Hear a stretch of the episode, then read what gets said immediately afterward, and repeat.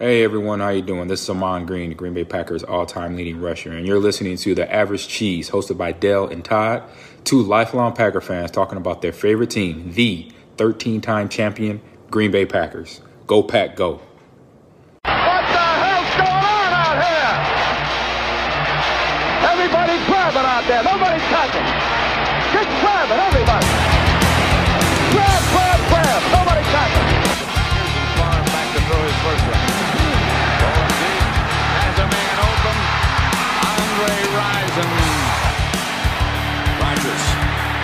in trouble. It's going to get there. He turned 32 yesterday. Does he have a vintage moment in it? In the end zone.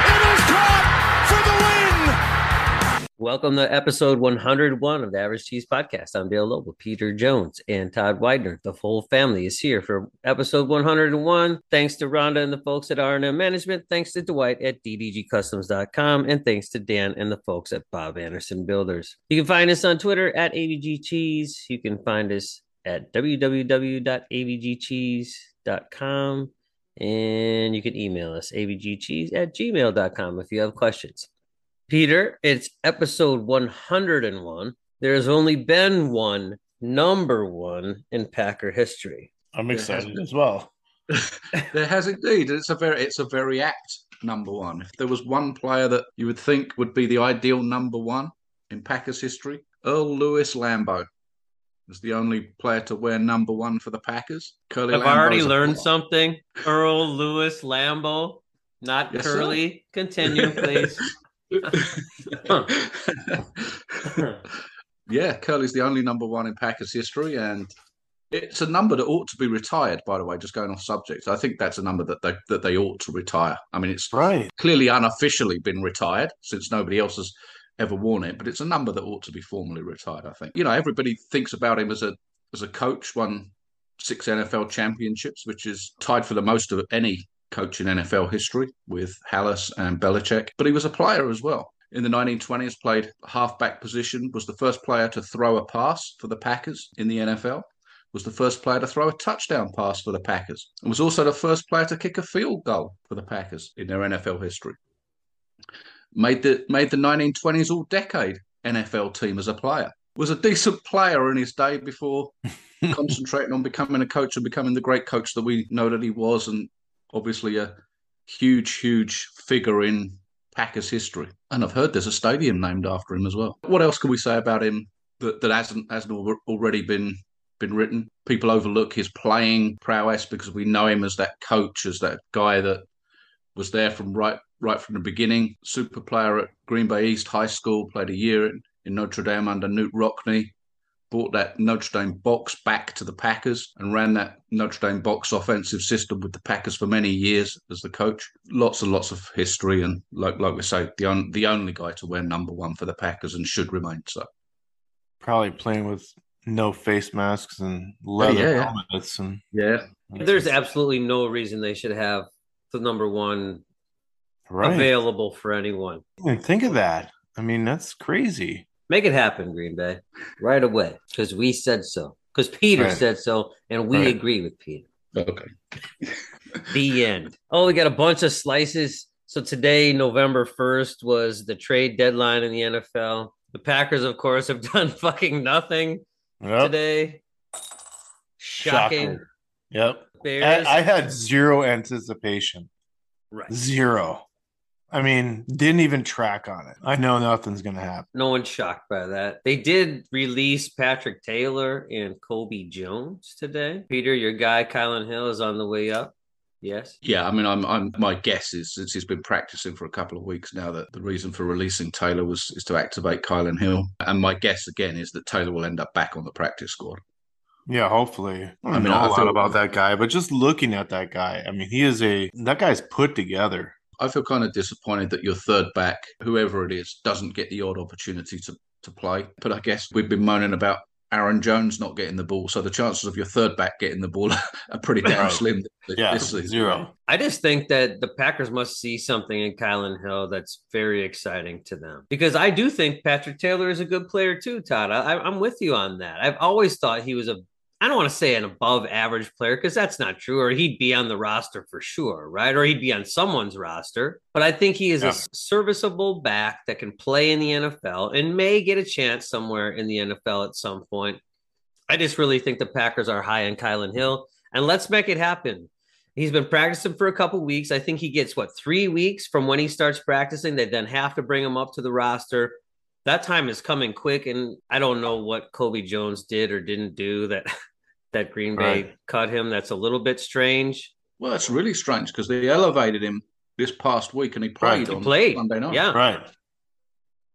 So he was good enough to be elevated from the practice squad to play on Sunday night, and here we are a day and a half later, and he's released altogether. That's very odd. So the rest of the division made moves today.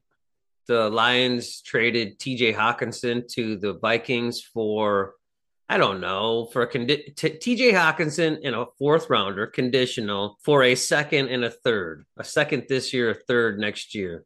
Peter, thoughts on that? Yeah, I mean, I would say that that's about right. He was a high first round pick, what, two or three years ago now, and everybody was really high on him. Hasn't quite panned out there. He had some injuries in his first year. It's it's one of those trades where you can understand. If you're the Lions, for example, you can understand them wanting to pick up draft capital. They may feel, undoubtedly, feel that there's other positions that are of greater greater need. So come the draft, they'll have another second second round pick, and next year they'll have a or in 2024 they'll have another third round pick. So you can see that. And if you're the Vikings sitting there at six and one now, seven and one, I don't know what their record is. Six and one, yeah. right? They're clearly thinking, perhaps, just perhaps, that this is this is their year in the NFC, where there's them and Philadelphia and then a bunch of other teams, Dallas you want to throw in there, but but you could see any one of those teams progressing deep into the playoffs. And I guess if you're the Vikings, you're saying, why not? We'll go we'll go all in this year, and if Hockenson can help that, then let's let's go for it. So I, I can understand that trade from both sides. Got any thoughts on that? Well, Just the all-in uh, philosophy, right? I don't know. For me, it's it's strange when you start looking through how draft picks really pan out. I mean, there's there's a percentage of first-round picks that will ever really come to fruition, right? It's kind of a crapshoot. And then as you get down into the later rounds, second, third, fourth, fifth, and then you see these name brand players being traded for fourth round picks and stuff. I'm just thinking to myself, are they just going to package that up and like send it off in some other deal? Because I, I don't really see like TJ Hockenson is much more serviceable than a fourth round pick to me. He's I mean- proven himself to do something, right? Yeah. And I mean, he obviously can start in this league. He can make a roster. And I'm sure there's money involved, right? You got to pick up the, the player's contract. You got to pay that out or whatever. And, and maybe it's a rookie contract. But so there's all, all different kinds of, I guess, scenarios. Today, I started to kind of realize that when I started looking through all the different trades throughout the NFL, I'm like, really? Does like a fifth round pick? Like, fifth round picks just like, it's a very low percentage that you will ever see those guys ever even fourth or thirds or I mean hell I mean even firsts but not us And I think that's the frustration as Packer fans. The Bears traded Roquan Smith and then picked up Chase Claypool in the same day, essentially. I Yeah. don't understand that at all. And I get that Roquan Smith is about to get paid and you don't want to pay him maybe in this position that the Bears are in, not really contenders, probably not contenders next year. But then why do you go out and grab Chase Claypool? Like, what have you done? You've made your offense better and your defense worse. I don't understand giving up a second round pick for Chase Claypool, who I think is a clown. I mean, I've said that many times. They either think so highly of George Pickens or they think think so lowly. That's not even a word, but they don't think much of Ch- Chase Claypool to dump him already. I just don't What- understand the Bears. what did here. they pay for Claypool Second round pick. yeah they are stacked with picks next year Well, and maybe the and maybe the Roquan Smith move was to clear space for Justin Fields who's going to get paid he's not going to be he'll still be in his last year this he's got a couple year. years, right? He's got two years left on his contract. Mm, essentially they gave up Roquan Smith for Chase Claypool because okay they Yeah, got a second right. round pick right from the You're right. Ravens. They gave up a second round pick to get You're right. Claypool. yeah the only thing you can read into that, well, I think there's two things, right? So I think one, you're right about them getting something for Roquan Smith before they had to deal with his contract. Yep. But but I think I, I think what it says to to us is that they're doing everything they can to give weapons to, to Justin Fields. That they're all in Right. on Fields. Yeah. He's the future of their franchise, and that they're going to do whatever they can to put those weapons there. That doesn't mean it will work out, but I think it's about that, there's a guy that's that's available. Yes, I think they've overpaid for him in terms of a, a, a draft pick. In their eyes, it's got to be about we're going to give that guy as many weapons as we can. This is the start. So it still wouldn't surprise me, even though they've now got Mooney and Claypool, that they draft a wide receiver high as well. Because I, I think they're just going to go all out and give Fields whatever weapons they can. and they should. I mean, he didn't have enough, and I get it from that perspective. But I don't know that. Did you get better as a team? They clearly think they don't have enough weapons. They couldn't pay Roquan Smith, but now their defense isn't as good. You know, I don't know if you got in the aggregate. I don't know if you got better. There's other trades and stuff that happened, but I, let's leave those alone because they don't really affect the Packers in any way. Uh, Josh Sitton and Jordy Nelson are inducted into the Packers Hall of Fame. Do the Packers have to induct people every year into their Hall of Fame? They don't have to, but I think the I think the waiting list is huge. I mean, I think you They got to get guys off the list. Yeah, yeah. I mean, I, I'm sometimes surprised, and, and they've done this in the last few years that it's only been two guys. You know, I think what this past year was it Greg Jennings and Timmy Harris. The last few years, it's been two guys, and the waiting list's huge. I mean, you think thing uh, players like I don't know Nick Barnett, for example, is not in there. And that's one of the recent guys, and and you know there's going to be guys in, coming up in the years to come, Clay Matthews, etc., etc. Those other guys from that 2010 team and around that era, you know, and there's guys going back as well that you think, well, it's a surprise that so and so's not in. So I think there's quite a big list. Yeah, I think they're going to continue to do two, three every year. Josh Sitton is kind of a question mark for me. I mean, he's a he's an offensive Agreed. lineman, so it's tough, right? It's hard. You don't have stats. He played on a pretty good line. Like I don't know, I I don't Yeah. see him as a Hall of Famer, a Packer Hall of Famer, but whatever. I mean, Yeah, when I saw the name too, I was kind of like, uh, and then I saw Jordy Nelson next to it. I was like, eh, a little different there.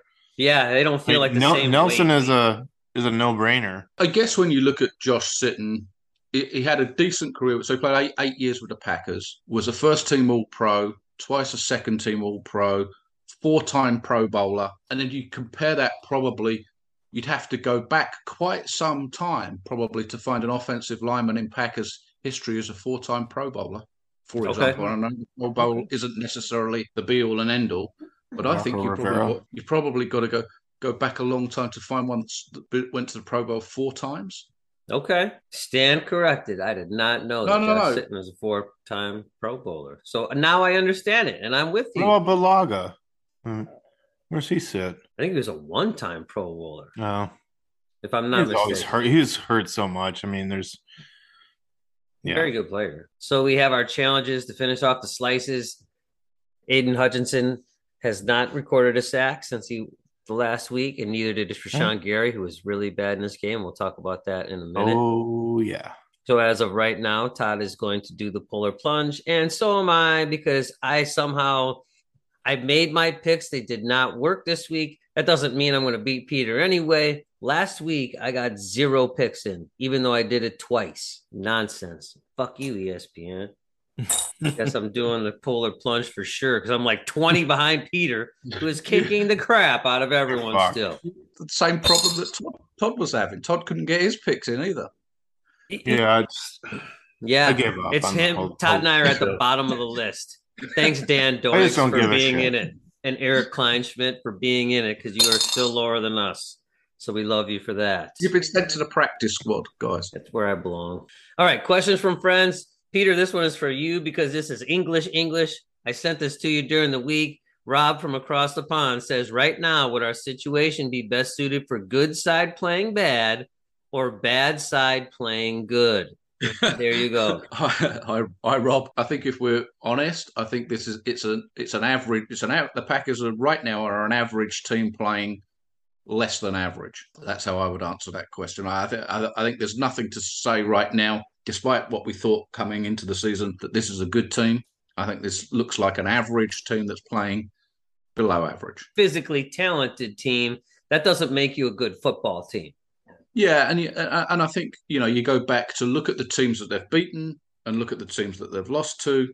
Every team that's that's currently got a winning record record that the Packers have played, they've lost to, and on that basis, that puts them around the the average to below average mark. Right now, it may yet get better. So Rev Trev sent us a bunch of questions. One of them we sort of answered. Did the Bears and the Vikings get better at the deadline? Do you think the Packers would have made the playoffs if they would have landed Chase Claypool instead of the Bears? No, absolutely no. You know, there, there's more systemic problems on this team than just adding a wide receiver. Issues on the offensive line. You have a young, untalented wide receiver core. You have tackling issues on the defense. You have a defensive coordinator who doesn't know what the fuck he's doing. You have people who are underperforming on the defense. You have people oh, who aren't really believing in the team right now. So, no. And I will argue to my dying day that Chase Claypool isn't a number one wide receiver anyway. So now you've added a two minus or a one plus to your a one minus or a two plus to your roster. I don't think he's good enough to ever carry a team. No. So another question from Rev Trev. I'll take this one. Are we going to keep running the ball like we did in the Bills game? I think we should, but I think Aaron Rodgers will get bored of that and it will not happen. So the answer, I think they should. I don't think they will. On top of that, Todd, this is for you because you're a big Mike McCarthy guy. Just remember this. Hound sent me this. Uh-huh. I don't remember when. So here goes. Hound said to me, if Mike McCarthy was the coach, knowing what you know about Mike McCarthy and his past and what he does now with Dallas, if he decided to run the football, would the Packers be more likely to run the football with Mike McCarthy as the coach or Matt LaFleur as the coach? Did that Right make now? sense? Right now, if Mike McCarthy was the coach of the Packers, would the Packers be running the football more than they are? I think there was a lot of conflict with McCarthy and Rodgers for sure, and what Rodgers was calling on the field versus what McCarthy was calling from the sideline. There was a different relationship. Let's put it that way. I mean, McCarthy did have a player coach relationship. LaFleur has a player coach friend relationship with Rodgers. So it's like, oh, let's figure this out uh, instead of just this is what we're running. I'm the coach, you're the player. My imme- my immediate thought was I think McCarthy would run the ball more. However, having said that, he didn't overly overuse Aaron Jones when when He was there. coach, when yeah. he was there. So um, I'm not 100 percent certain, but my gut feel says I think McCarthy probably would run the ball more. He would call more run plays, maybe. Okay, okay, that's what I mean. Yeah. That's exactly. He- they Yeah. may not get to the field because Aaron would decide to do something different and do exactly what he's always done. Last question is from Paul across the pond. Paul, thank you. By season's end, do you believe that the teams in the NFC six and seven spots for the playoffs will be stronger than the teams in the one and two spot? So Philadelphia is the one, they're seven and no. The Vikings are the two, and right now the Giants are the six at six and two, and the 49ers are the seven spot. I'm going to give you some time to think about that. But the Packers are only a game out of the playoffs right now. They are the 10th spot at three and five behind the Commanders, the Rams, and the Bucks. But anyway, the question is will the 49ers and Giants be better than the Philadelphia Eagles and the Vikings at the end of the season? I think always with the teams that get into the playoffs, and we don't know who's going to be in those slots at that point in the season, but I think always with the teams that get into the playoffs, it's the ones that are playing well at the time, regardless of which slot they're in. You know, when the Packers won the Super Bowl in after the 2010 season, there was the whole run the table thing. So the Packers were winning, were playing good football and playing winning football at the point they got to the playoffs, even though they were the number six seed. And there are teams that we've seen that have started, you know, seven and zero or six and one or nine and zero or whatever that have started the season fantastically, but got gradually worse as the season's gone on and gone into the playoffs as the number one or number two seed, but are playing not such good football at that point in the season. So I, I think it just simply depends on who's in that six and seven slot at that point in the season and what they've been doing to get into that six or seven spot. I think the 49ers look dangerous with McCaffrey. I mean, and by the way, he's on my fantasy team. And he threw a Um, touchdown too this weekend. I he? know. He got me 40. So it was crazy. But Garoppolo is serviceable. Shanahan is a genius. And he's got, yes, he is. Genius. All right, continue. He's a genius. I'm He's look- mon- Dale is currently looking up Kyle Shanahan's record as a head coach. Continue. he's trashed LaFleur every single time. They just have a lot of the pieces that you need. If they stay healthy, I, I think the 49ers are a real threat. It's less than 500, right? Without looking. We'll see He what is happens. 47 and 48, including the playoffs. Kyle Shanahan. Super genius. like Wiley Look, look, Coyote. look at all look at all the I'm not going to defend him, but like the, the man doesn't have a quarterback. He had one, they drafted one, he got hurt. They had to go to the secondary. I mean, he's pieced it together and he blocked their fucking punt. Okay? He blocked their So- punt. it sent us into this tailspin that we're in now. How difficult was that Fuck coming into Green Shanahan. Bay in a snowstorm? And they sucked last year. They weren't they weren't a good team, but he pieced it together. They did.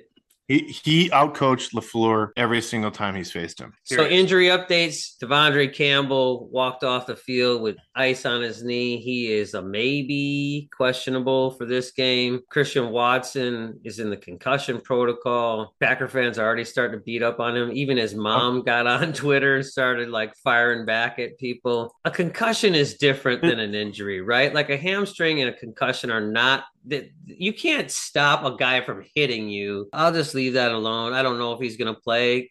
Kyle I mean, Hill, he- go ahead. you know, it, it's weird because especially when you're coming off an injury and then you're healthy and then something else goes like it's the NFL. You know, these things happen, especially when it goes to the head. I mean, I'm not I am defending them. Like it's Yeah, he got hit in the head. I- What are I you mean, gonna come do? on. I mean, I what are you gonna do? I mean, I came off the hamstring, was healthy, looked good, looked fine. Boom, That's just- and, and that's just the NFL, how, how things work. And I mean, Yeah. it's unfortunate. Just But- terrible bad luck. Nothing It but. It bad really is, and you can see the faces of the other players on, on with the Packers. They're just like, "Oh, come on!" It, Yeah. it was legitimate. Right. You could see the hit. It, it was not. It, it was de- a, a definite ding in the head. and a double hit at that because he got hit in the head and then hit his head on the on the ground as he went down. It was uh, Correct. My concern for Christian Watson is, bro, you better keep your head up Yeah. because Yeah. Right. his body folded over the top of him. Like his helmet got caught underneath and he rolled over the top. Man, you, you can't do that stuff in the NFL. Your Right. core and your spine has to be in a straight line. I'm sorry. You cannot be bent over like that and ex- expect not to get hurt. I'm hoping he's better. I'm not blaming him for the hit. I'm just saying, like, that's something you got to fix or you're going to be hurt a lot. You're going to have a lot of in- neck injuries in your career if you don't fix the way you're running with the football. Well, you always see veteran receivers when they're coming across the mid or whatever, and and they they can anticipate something's going to happen, but they know that they need to catch the ball, and they're going to tuck. and get down. They're going to tuck down. They're going to tuck their chin to their chest, and they know they're going down, and, and there is no yards after catch. They know it, and they're getting down. And Krys Barnes has started to practice too, like Kylan Hill, with the injury situation in the linebacker room. He, does he need to come back? I mean, clearly, if he's not healthy, he can't. But with Quay Walker not hurt, but De'Vondre Campbell being questionable, it'd be nice to have a guy who's played considerable snaps and Krys Barnes to be able to come back onto the field. So I welcome Krys Barnes. I know we know you hate Quay Walker. He's Yep. the new he's the new He guy should to start. be beaten up on. We get it. All right, let's get on to the game. Bills 27, Packers 17. I'm not sure that that score is indicative of how close or far away this game was. Peter, let's start with you. Offensively, what was exciting for you? What was the good? There was a number of good. The running game, I think, is the place you have you have to start. Everybody's been calling for that all season. Yeah, some of it was situational because a lot of you know a number of those yards came in the second half when the Bills were playing too deep and basic basically you know giving up on stopping on stopping the run pretty pretty much. But even so, you know, they racked up 200 plus yards on the ground with some nice runs. And then, you know, without stealing everybody else's thunder, I'll throw in obviously the catch by Doubs for the touchdown and, and, Tor- and Torres route and catch, which were, which were both sensational. I don't want to take any steam away from Doubs' catch because it was great, but I feel like he turned the wrong way and then he recorrected and then caught it. Am I the only one that thought that, or that's what it looked like? But e- either way, he needed that, and Rodgers needed that with him. So It was a nice catch. yeah, I am more impressed with the Samori Toure catch because that shows, I don't know what the word is, veteran presence for a guy that's young. He realized that the guy was starting to run to the corner and he cut his route off and ran back the other way. And Rodgers went over to him, and you know, Rodgers is like, That's the kind of shit I've been waiting for out of any of you motherfuckers because none of you do that. None of you seem to be able to break a route off and go in the direction where there's an opening. Now, do I want Rodgers running around back there for his life trying to make plays like he did five years ago? I don't think so because he's almost 40. But when the line isn't that good on any given week, and we've talked about that ad nauseum, I think he's going to have to make plays, extend them with his legs, and try to make those throws. It looked Right. like on, on that on that particular play that they were talking to each other the entire way. It looked like that, like there was communication. They knew what each other was going to do, and That's what I'm saying. That's exactly Yeah, my point. And, and I mean, it, and if that's that, we need to capitalize on that. I think you raise a, a great point, which you raised last week as well, about Rodgers moving a little bit. You know, they did that- move the on that- pocket in this game. yeah, they moved the pocket this week. You know, and on that play, yes, he had to avoid the rush and whatever and whatever else. But he's always been more effective when he's been on the move anyway. And I know he's 39 and everything else, and I know he's not going to run like he did when he was 29, but they have to keep him moving because that gives the opportunity for young wide receivers to make plays like like Toure did. Guys that are not perhaps getting immediate separation have got more chance to to make that separation and get, and get open. So that that was a huge positive. So if you were to just look at the numbers of this game, the Packers won this game, right? Yeah. They won the turnover Clearly. battle. They had the ball more often. they ran the ball for like a million yards and they lost 27 17. Really kind of bizarre. And it never Was. looked like, I never felt like the Packers were going to win this game. It weren't even a close ten point loss, was it? No. It was, Right. Yeah. you know, It seemed like was- a blowout. And it was it was actually very close. Right. I mean, well, we'll get into it later. But the bad one, offensively. one last one one last thing Oh, on on the offense as far as good. I think everybody, all fans, and everybody's been getting on about about you know how we're not using Aaron Jones, and I mean, you see this right, but like some of the runs that he had, there was nothing there. I mean, he was making those gains in in a lot of situations where there clearly wasn't any holes to run through. And he was just doing that all on his own from pure effort. Again, he's the playmaker. The only downside that I see is like the hits that he takes. He's a small guy.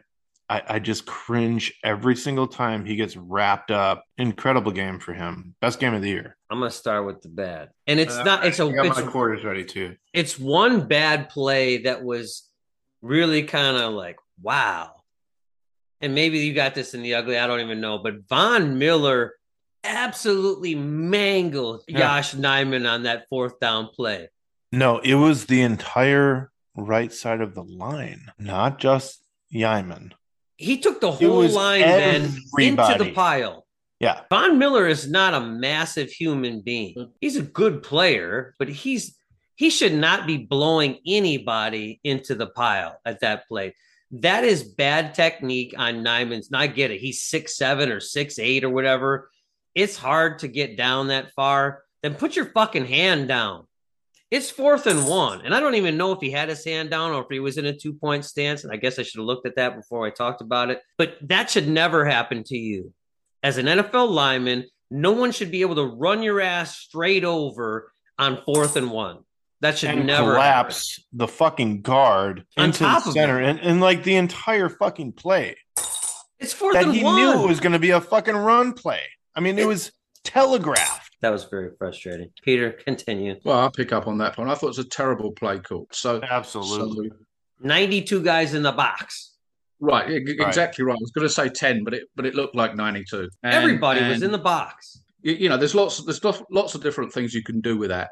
But let me tell you, if that's Buffalo, if that's Baltimore, if that's Kansas City, if that's Denver, if that's Chicago, if that's Minnesota, I'll tell you what they do. They don't even hand that ball off. No, The quarterback end, runs around the, quarterback end. goes around the end and probably runs for 15 yards, if not more. If it's Lamar Jackson, he probably scores. he you does know, score. I Yes. I know we're talking about a 39 yard quarter, 39 year old quarterback here, but we're talking about one yard, and the quarterback goes round the ra- round the end there untouched, absolutely untouched. Yeah, because And Von I Miller think- crashed down on the play. There's nobody else Yeah. out there. Yeah, absolutely, absolutely. That's the thing I do, I just, for the life of me, cannot understand. Get, you know, that the when you're in the midst of the game and your thought process is we're running the ball well, we're running the ball well, we're running the ball well, but when you look at it and when you look at that situation, it's almost like, is there no audible out of that play? And I guess there wasn't. Because But you know Aaron Rodgers would, right? yeah, He's Yeah. done it, It- it- eight million times. it it I just that's it's frustrating. It's it's it's frustrating. Zach Tom is not a large man. He is an athletic man. I don't know if he is a guard. There were a lot of nice runs to his side. I will say that. And that man can move his feet. And there was one run that I think Mark Schlereth put on Twitter. The blocking on that play was only done because the Packers have very athletic guys on their offensive line. It was an Aaron Jones run, multiple things going on. Zach Tom was involved in it. I want that guy to play. I am just not sure that guard is the spot. And I know Jenkins was hurt, so that changes things. And do I want Tom out there instead of Runyon and Newman? Oh, fuck, yes, I do. So I guess I'm talking out of both sides of my ass right now. But I don't know that Zach Tom is a guard. Peter, I always defer to you on these things. You tell me that I'm wrong or right about Zach Tom. Where does Zach Tom belong, or is it just a part time thing for him? I think the first thing is the guy's never played guard, or he didn't play guard in college. So And you know he didn't play it in high school. right, so that's so that's the that's the first thing. So we're asking the guy to play a brand a brand new position. So that's that's the first thing. For me, he's a center, and that's because so part of his difficulty last weekend is he got completely overpowered by Ed Oliver, right? And they lined up they lined up Oliver right over him. Now, what you tend to see in the NFL, even teams that play the 3 4 tend to offset the nose tackle. So, very rarely does the center have somebody lined up directly over him who's going to overpower him. Very rare. And so, I think to me, you know, you talked about the size of Zach Tom. He was very effective at Wake Forest as a center in his junior year and prior to his senior year. Played really well at tackle in his senior year and everybody's looked at his senior year and sees him as a tackle or a tackle that you can move inside to guard. For me, he's a center. Center's his number one position. Now, that's probably not helpful to the Packers in that the center position is the one position on that offensive line that's that's their most steady position right now, I would say, given injuries elsewhere and, and everything else. And so I think it's I think it's difficult to find the right spot for Zach Tom, but I agree with I agree with you, Dale, that, that you want to get him out on the field if you if you can. I almost think that they're stuck with Josh Myers. He's not great, but if they when you start to move the pieces around, if He you can't sit go him- anywhere else, right? right, right. So he's kind of there, and he doesn't, ha- and he's not great. So everyone's got to move around him, and uh, I. I, mean, it, and if it made made sense for Tom to to go to center, that's not going to happen this year. No, just- or it- anytime it clearly won't. Because right, what But I do you do think with it- Josh it's- Myers? it- Put him on a bench. You can't do that, right? I, I'm yeah. with you. I'm totally But agreeing He's with not you. serviceable. Spot on. Spot on. And Sammy Watkins, fuck Sammy Watkins.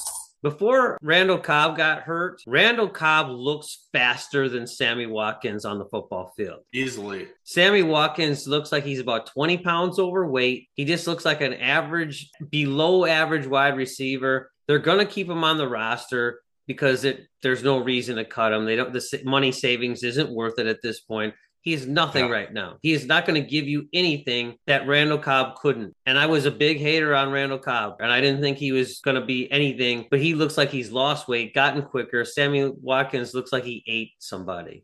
The, the other par- part I wanted to bring up too, bad, just from, you know, just like the scheme, how the game was going. The run game was working, but when you're in the fucking third quarter and you're calling run play after run play after run play and it's working, you're biting chunks of the yards off, but you're down by fucking 17 points.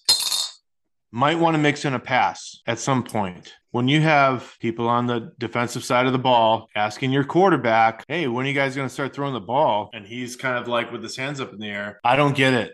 They found something that worked. They went to it and they just got drunk with it. It only mattered when they got in the fourth quarter when it when they had to like hurry up. Because every time they were running the fucking ball and they were having gains, they're just draining the fucking clock. I don't know how many quarters that was.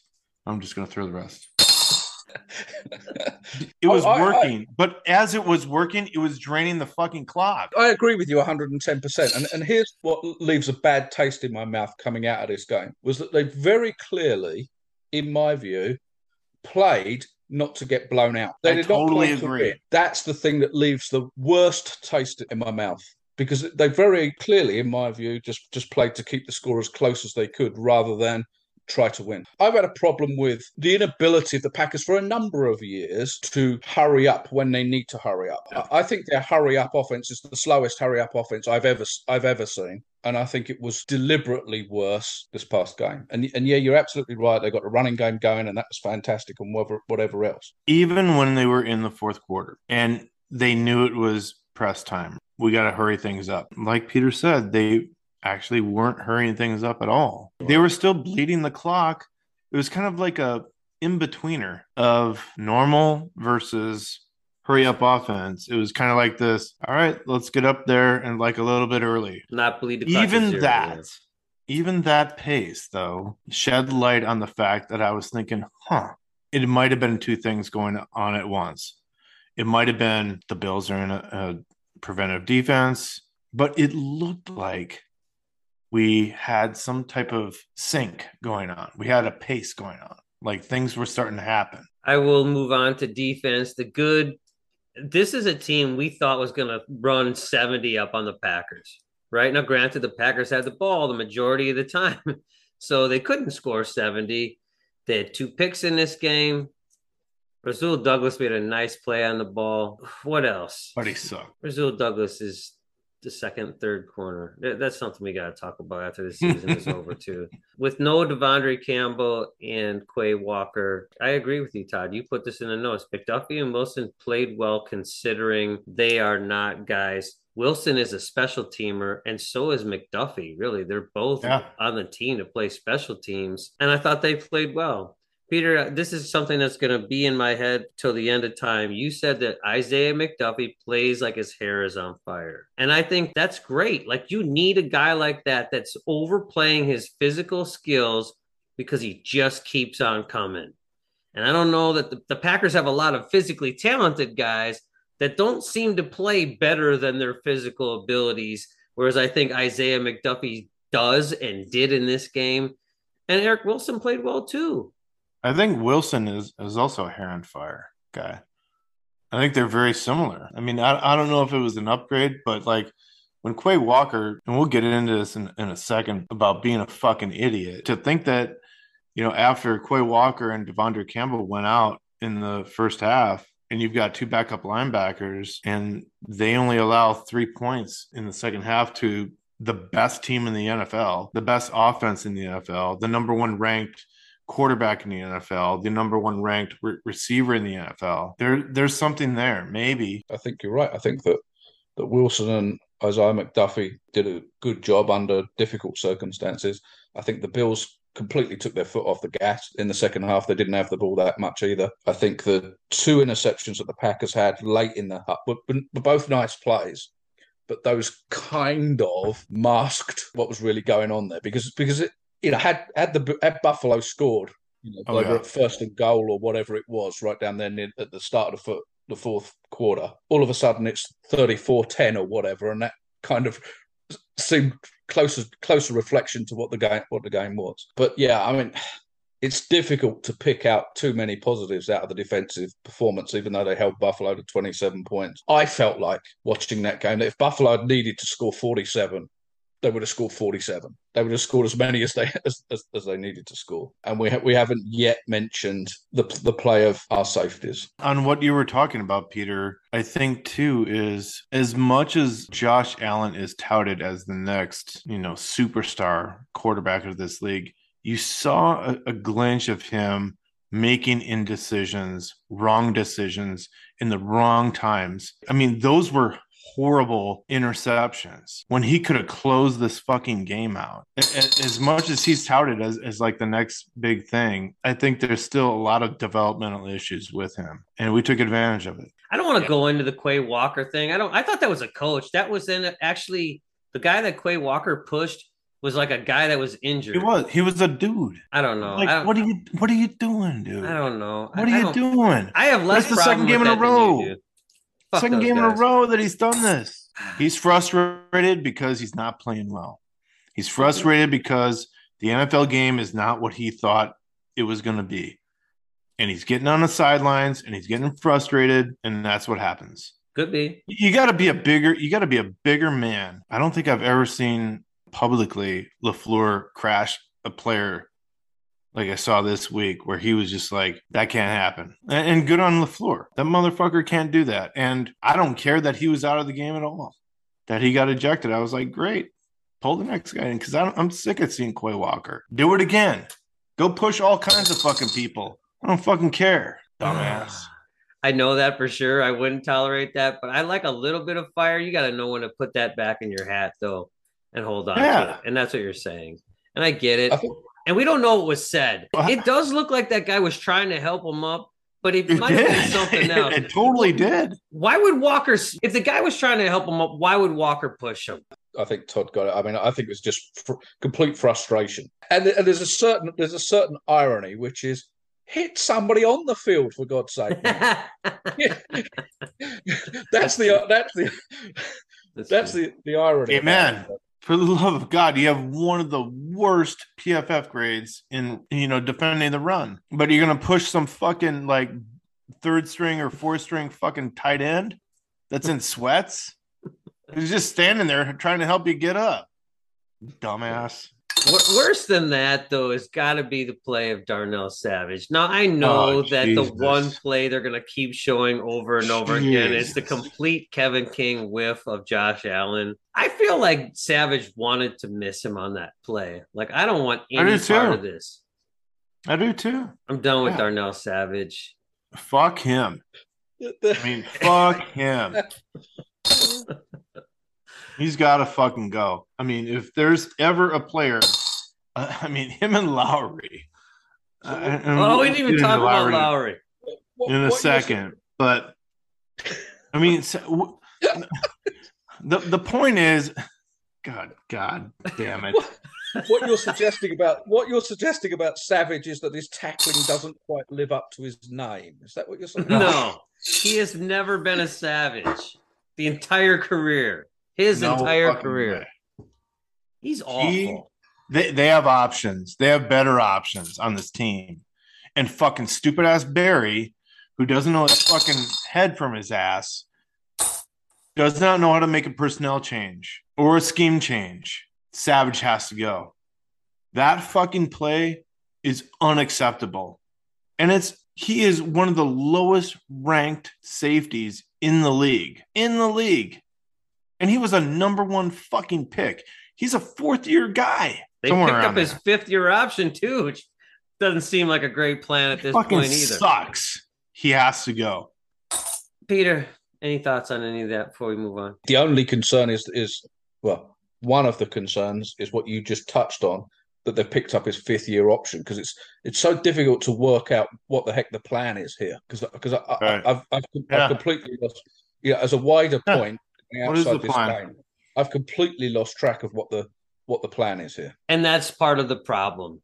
There has been a lot of rumblings that the players on defense are really starting to get sick of Joe Barry's lack of whatever. I mean, there's so many things we could talk about. And this goes into what you put in the notes, Todd, too. And I don't understand it. Maybe Peter can put some rationalization to all of this. You decided that Jaire is going to follow the best wide receiver around, and then he's following Gabe Davis all over the field. Now, Gabe Davis is averaging like 70 yards per catch, so maybe there's something to that. Isn't he a straight line burner, Davis? And maybe I'm wrong about this, but if you're going to put the fast guy on the fast guy running straight in a, in a straight line, isn't Eric Stokes the guy you want running in a straight line with Gabe Davis? Because Stefon Diggs, while he isn't Davante Adams, has Davante Adams type nifty feet where he's going to make you miss if you try to put your hands on him. Isn't that Jaire Alexander's skill set also to follow guys like that? That was very strange to me. You've decided to put Jaire on the best wide receiver, and but not in this game. We're going to put it on the number two guy and not the number one guy. And Diggs torched the Packer. I was completely This threw that so hard. like coming through the fucking screen at Barry when I when I initially saw like what was going on. Like, why in the fuck is Douglas covering Diggs? And it's like, okay, that's obviously not working. I mean, what, what type of fucking game tape do you have to look at to understand that that's a complete mi- mismatch? It's a complete fucking mismatch. Anybody that plays You fantasy football knows lanky. that. You got fucking the, the other dude. Like, put him on there. The game plan and the protocol is from this this point forward. You got your best fucking corner in Alexander. You got a fucking dangerous wide receiver in, in fucking Diggs or whoever the fuck it is. They're one on one. And from that point on, the defense gets sculpted around that. That's it. Not like, oh, well, he's in the slot and like it's not his guy. Fuck that. What, what the fuck are you talking about, Barry? You need to be fired. Dumbass motherfucker. Dude, I'm around a quarters for you. Peter, let's move on to special teams. We're way long into this show. All right. I, there's not a lot to say. I mean, I was I was thinking going into this game. You know, we've been talking a lot about Amari Rogers returning punts. Well, I was thinking going into this game, we won't have that problem this week. no, they won't punt. have- Uh, right. but You uh, wouldn't think so. but in, in, all seriousness, and there isn't a lot to say about the special teams this week, other other than you know, as we all talked about before the show, that the chances of Mason Crosby making that field goal in that stadium with those Never. conditions from 55 yards was, let's just say, the chances were not very high. More chance of me winning the lottery this week, I would suggest. Yeah, you get game I- I get it. situation of it, right? I get Like, it from a game game game situation point of view, but at the end of the day, if his chances of making it a you know a really slim five percent, right? then just just throw the ball into the end zone. You've probably got more chance of catching a hail mary into the end zone than you have him making that field goal. Amen. Keisean Nixon had a nice return. Put Keisean Nixon back there on punts and kicks and just let it fly.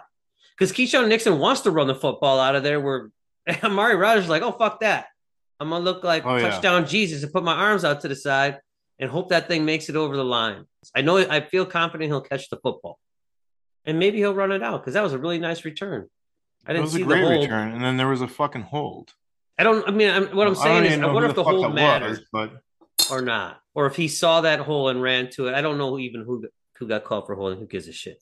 So not- just going back to the 55 yard field goal, Okay. the reaction of the three, they just all kind of like huddled up together, like, the fuck's going on? like, and I was wondering the same thing. Like, I I knew for a fucking like second, there's no way you're gonna kick this field goal and be successful. And then afterwards, there's no conditions going on in Buffalo Stadium. There's no wind, which is unusual. It's a normal kick, 55 yarder, and then they're all standing there looking at each other like, fuck, what happened? Fire Bisaccia. Fire everybody. so the Detroit Lions are up next on the schedule. The Lions are one and six, which is the worst record in all of football. Even worse than the Houston Texans. They fired their defensive backs coach. They traded away their tight end. I feel like there's a promising outcome for our Green Bay Packers. Who scares you? Is it former Packer Jamaal Williams?